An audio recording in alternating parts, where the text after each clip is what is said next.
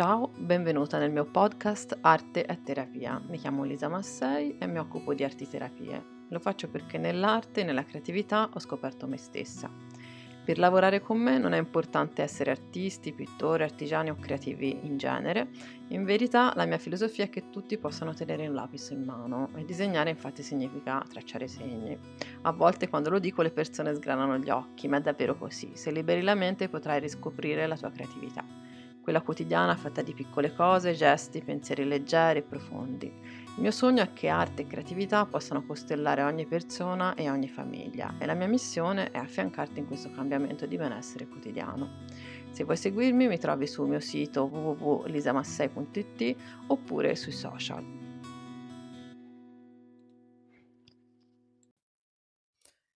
Come creare una mood board con intenzione e consapevolezza. Ho deciso di dedicare una puntata a questo aspetto perché ho notato che spesso c'è un po' di confusione fra vision board, mood board e capire anche il senso, no? di utilizzare questi strumenti. Partiamo da cos'è appunto una mood board e che differenza c'è con la vision board. La principale differenza fra una mood board e una vision board è che una vision board è focalizzata sui propri obiettivi e desideri a lungo termine, mentre la mood board serve a trasmettere un'idea o un'atmosfera specifica, legata a un tema su cui si desidera concentrarsi.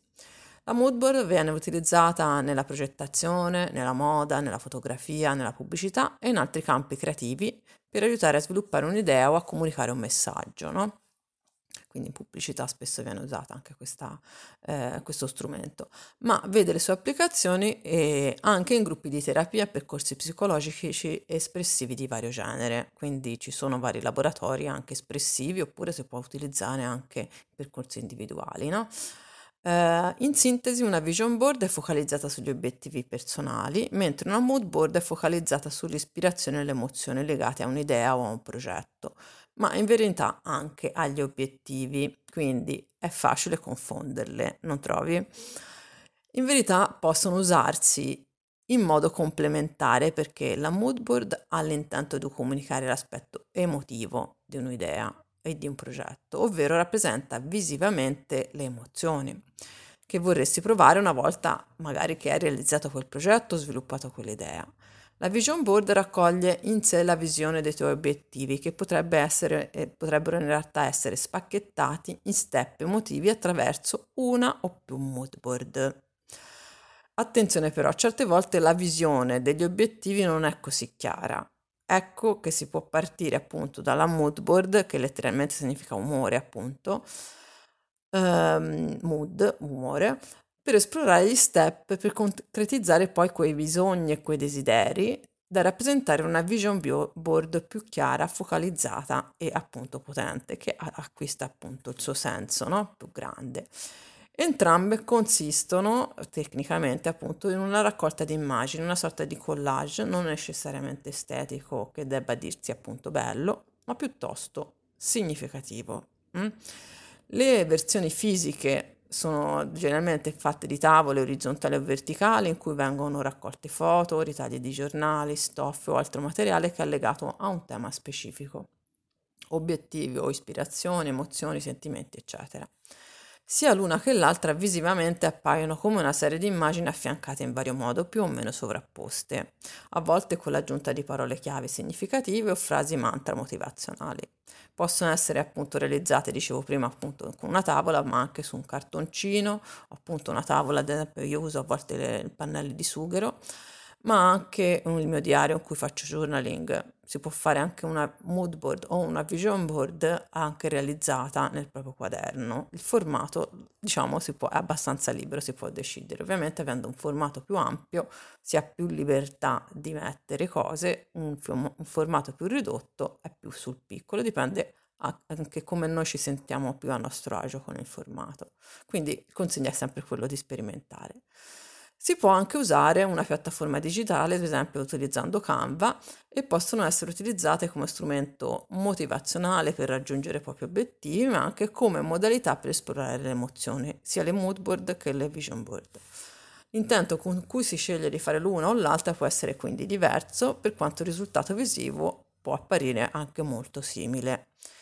vediamo un po' perché può esserti utile crearne una. Che tu decida appunto di approcciarti all'uno o all'altra, quello che conta è che, come per ogni pratica fatta con consapevolezza, tu sia concentrata in ascolto di te stessa. Ogni attività espressiva, se svolta in modo frettoloso e senza mettersi in ascolto, diventa un esercizio che non porta benefici, chiaramente, no?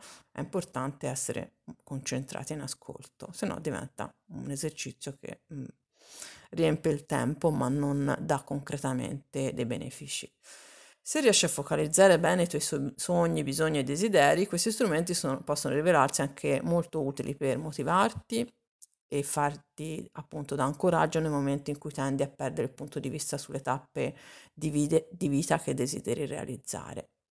Per ritornare a dei ricordi e delle emozioni, perché il potere dell'immagine è quello di guidarci verso emozioni, ricordi e sensazioni. Sono incredibili le immagini per questo. E anche per ispirarti, per ampliare le tue idee, quindi anche per fare anche un lavoro di immaginazione attiva. In sintesi, sono pratiche motivazionali e di ispirazione che aiutano a ritrovare il focus. Al contrario di quello che può sembrare, possono essere appunto anche molto concrete e non solo esercizi di stile estetico. Ora ti dico anche alcuni tipi di mood board che puoi creare. La puoi creare ad esempio su un viaggio che desideri fare, oppure un viaggio che hai già fatto e che vuoi ricordare. Puoi creare una mood board sui tuoi valori, quindi focalizzare i tuoi valori e attraverso le immagini metterli appunto sulla mood board o sulla vision board. Per la casa che desideri acquistare o semplicemente immaginare. Puoi fare una raccolta di immagini, ad esempio, sui colori che puoi vedere più spesso per rilassarti, su dei paesaggi che ti stimolano il relax o divertimento. E puoi anche realizzare una mood board, ad esempio, su persone o cose che ti colpiscono emotivamente.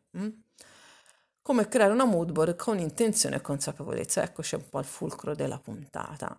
È importante intanto stabilire il tema su cui vuoi concentrarti. Poi raccogliere le immagini, parole, frasi che ti colpiscono, anche piccoli materiali che se ce ne vuoi aggiungere, anche ad esempio scampoli di pezzi di stoffa o altri piccoli materiali che però insomma si attaccano bene. Se lo desideri, metti una musica rilassante di sottofondo, quindi per trovare la famosa concentrazione. Crea una situazione in cui sai che riesci a concentrarti meglio. Questo consiglio di sempre, appunto, non razionalizzare troppo e componi la tua mood board in modo quanto più possibile libero. Quindi puoi accedere, può succedere che non ti soddisfi, che succede qualcosa mentre la fai che ti disturba, quindi stai in ascolto di quello che accade, ricordandoti comunque che non deve essere un esercizio estetico o di performance, ma qualcosa che fai per te stessa. Altro step importante è concentrarti su cosa provi osservando le immagini e scegliere sulla base dell'emozione che stai provando e non sul perché, per come, che deve essere così o non deve essere così, no? Ma stai su quello che accade e scegliere in base alle emozioni. Poi lasciati andare appunto il più possibile al piacere di scegliere e mettere insieme immagini e parole in libertà, il più possibile in libertà. E questa a caratteri cubitali, non giudicarti, quindi non deve essere appunto un esercizio estetico, ma qualcosa di significativo per te. Una volta realizzata questa mood board o questa vision board, ricorda di metterla in un luogo in cui puoi vederla spesso. Se hai fatto la versione digitale, puoi decidere anche di stamparla e portarla con te come se fosse un amuleto, ad esempio nel portafogli, in borsa, da qualche parte.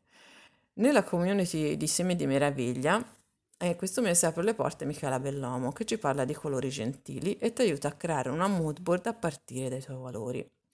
Se i tuoi sogni, bisogni e desideri sono confusi e sovrapposti, puoi anche trovare il mio workshop sulla mappa desideri che ho creato appositamente per chiarire queste differenze fra sogni, bisogni e desideri.